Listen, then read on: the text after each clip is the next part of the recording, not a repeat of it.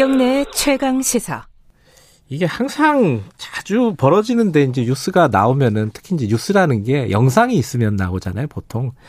아, 그래서 최근에 또 여러 번 또 이 데이트 폭력 관련된 뉴스들이 많이 나오고 있습니다.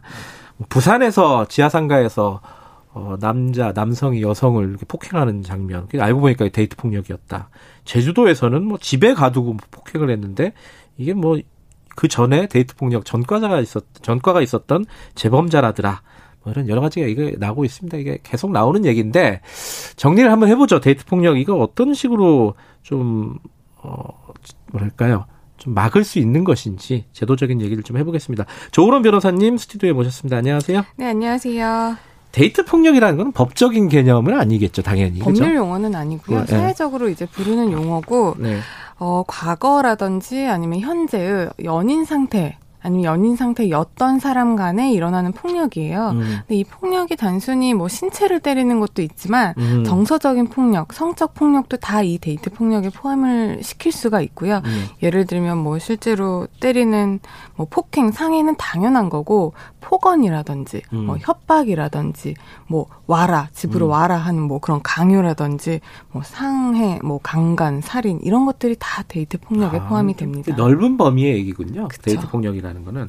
근데 이게 구체적인 뭐 사례를 가지고 얘기하시 얘기를 해야지 이제 청취자분들이 이해가 빠르실 텐데 요번에 이제 예컨대 부산에서 벌어진 거 있잖아요. 지하 상가에서 네. 어 둘이 이제 연인 관계였던 것 같아요, 그죠? 남성이 네. 여성을 폭행을 했는데 뭐 사소한 무슨 다툼으로 시작을 해서 아마 진행이 된 것 같아요. 제가 알고 있기로는 이제 남성 주장만 지금 언론에 나와 있는 것 같은데 연인 관계니까 사귀는 사이라고 주장을 하면서 뭐 남성이 휴대폰을 보여달라고 했는데 아 그게 남성의 주장이군요. 네, 음. 제가 알고 있기로는 그렇습니다. 네. 휴대폰을 보여달라고 했는데 그게 이제 여, 그러니까 뭐 상대방이 싫다고 거절을 했겠죠. 예. 그러니까 화가 나서 싸웠다. 싸우는 과정에 이제 영상을 보면 뭐 여자도 좀 이렇게 공격행위 내지는 어떤 폭행이 예, 있었던 약간 쌍방의 보이고 느낌도 중간에 약간 있어요. 느낌도 예. 보인다. 예. 그런데 뭐 일단 남자는 뭐 여성의 처벌은 원치 않는다라고 했고 여성 같은 경우에는 그 신고가 이제 건물 관리인에 대해서 음. 이 사건이 신고가 됐었는데 CCTV를 보고 신고했다더라고요. 예. 그런데 그 신고한 관리인한테 나는 신고 원치 않는다라고 해서 강력하게 신고를 일단 거절을 여성이 했다. 네. 어. 그랬다고 알려져 있습니다. 근데 이게 여기서부터 이제 좀 법적인 얘기가 되는데 여성이 처벌 나는 이거 신고하지 않겠다. 그럼 처벌 네. 처벌하는 걸 원하지 않는다는 거잖아요. 그렇죠. 그러면 수사를 못 하는 거예요, 이런 거는? 이게 보통은 단순 폭행죄로 볼 수가 있죠. 일단 음. 때리고 했으니까. 예. 근데 그렇게 본다면 우리나라 형법에 보면 폭행 같은 경우, 그러니까 일반 폭행의 경우에는 상대방의 명시적 의사에 반하는 것에 대해서, 그러니까 반하게 처벌할 수 없다. 어. 그러니까 보통 처벌하지 말아주세요라고 한다거나 합의가 되면 단순 폭행은 처벌을 못합니다. 수사기관에서 음. 수사 자체를 못하죠. 단순 폭행 말고 뭐 복잡한 폭행이 있나요? 특수폭행이라든지 아, 특수폭행. 아니면 이게 또 상해로 볼 여지도 있어요. 왜냐하면은 여자가 거의 실신한 것으로 보이는 그런 상황 가운데 그 아. 휴대폰으로 머리 쪽을 가격하는 그런 예, 행동이 보이거든요. 여성을 예. 근데 그 이거는 단순 폭행으로 볼 수 없고 일단 휴대폰이니까 특수폭행인 거고 머리를 가격할 의도, 고의를 가지고 했다면 그거는 엄연한 상해로 볼 수 있고 특수 상해가 또될 수가 있거든요. 이게 좀 복잡한데 자, 단순 폭행이 있고 특수 폭행이 있고 상해가 있고 특수 상해가 있다고 그렇죠. 말씀하셨잖아요. 네. 다 모르겠어요. 자, 폭행과 다 특수 폭행은 정확하게 뭐가 다른 거예요? 위험한 물건을 가지고 있는지 아닌지 아. 이걸로 구분이 됩니다. 보통의 특수라고 붙어 있는 것들은 위험한 물건을 가지고 그러니까 흉기를 가지고 했던지 아니면 위험한 물건을 가지고 음. 했던지 아니면 여럿이 했던지라고 하면 이 특수자가 아, 여럿이. 붙어요. 아, 네. 어, 그, 밤에 해도 특수 폭행인가요, 혹시? 야간에 한 경우는 이제 특수가 붙는 범죄들이 있고, 아. 그렇지 않은 범죄들이 있고요. 아. 네.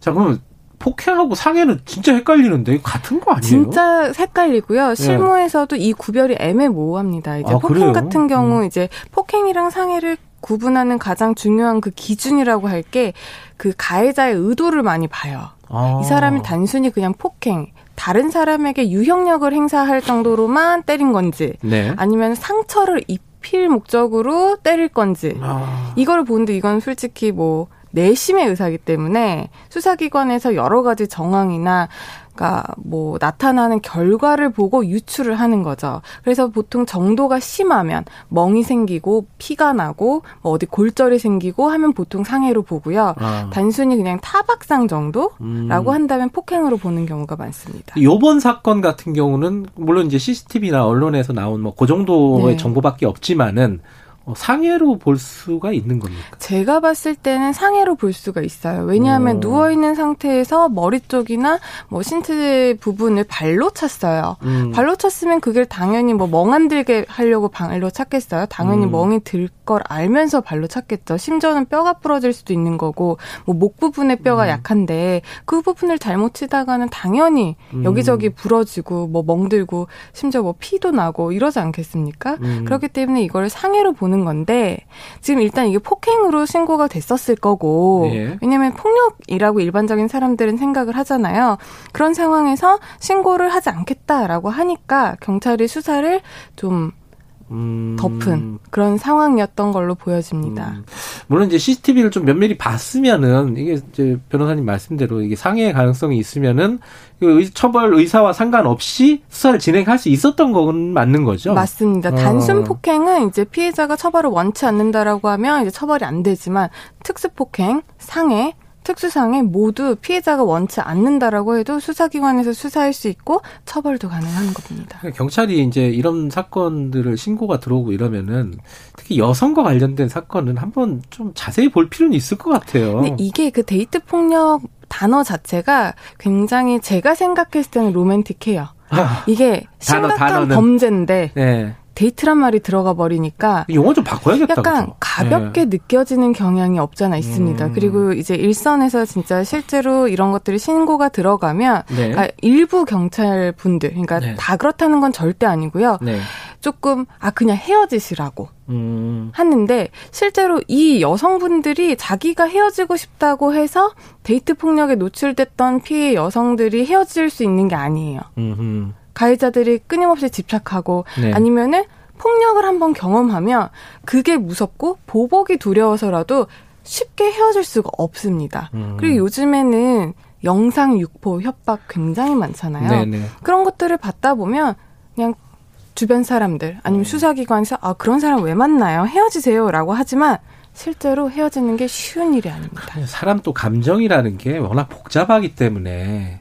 근데 이제 그런 차원에서 보면은 이게 한 번 폭행을 한 뭐 이렇게 데이트 폭행이 됐든 네. 뭐 어쨌든 어 폭력을 휘둘렀던 뭐 주로 남성이 여성에게 저지른 범죄가 많지만 반대의 경우도 가끔은 있어요. 이게 그렇죠? 제가 여자 변호사기 때문에 들으시는 분들이 너무 여성 편 든다 이렇게 예. 말씀을 하실 수도 있어요. 그렇기 때문에 제가 통계를 좀 말씀을 아, 예, 예. 드리면 예, 예. 숫자를 갖고 오셨군요. 네. 네, 경찰청에서 낸 통계 자료예요. 음. 2016년부터 2018년 사이에 사귀던 사람들끼리 그러니까 교제 폭력 으로 음. 사망한 사람들의 피해자 성별을 좀 봤더니 여성이 108명이었고요. 예. 남성이 2명이었습니다.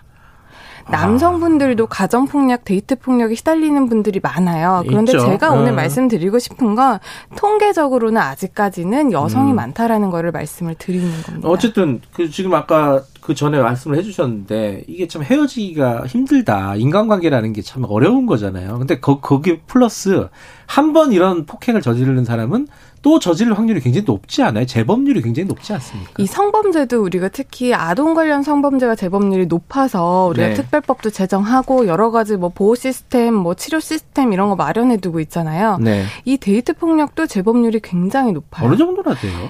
그러니까 데이트 폭력으로 검거된 가해자들을 네. 살펴보면 그 중에 전과자가 70% 정도가 됩니다. 아, 굉장히 높은 거네요. 전과 9범도 음. 15%나 돼요. 9범이요? 네.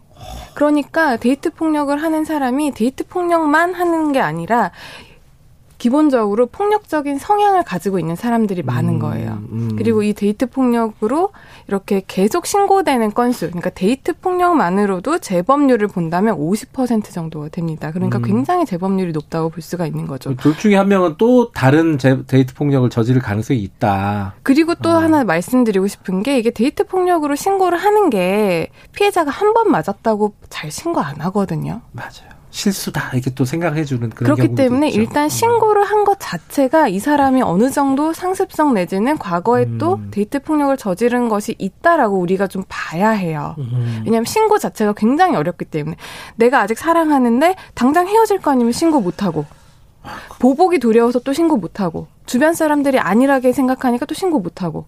아 그러면은 이거 어떻게 해요? 이게 뭐 저기 데이트 그 사람 사귀면서 신원조회 할 수도 없는 거고 어떻게 해야 됩니까 이거? 영국 같은 경우는요. 어. 클레어법이라고 있어요. 어떤, 그러니까 2009년도에 네. 여자친구가 이제 남자친구에 의해서 살해된 거예요. 그 음. 그 사람 이름이 클레 클레어였는데 음. 피해자가 그 사람 네. 피해자 이름을 딴 클레어법이라고 해서 네. 교제하는 상대방의 폭행 음. 그런 전과를 공개 열람할 수 있는 제도가 아, 있어요. 아, 진짜요? 네.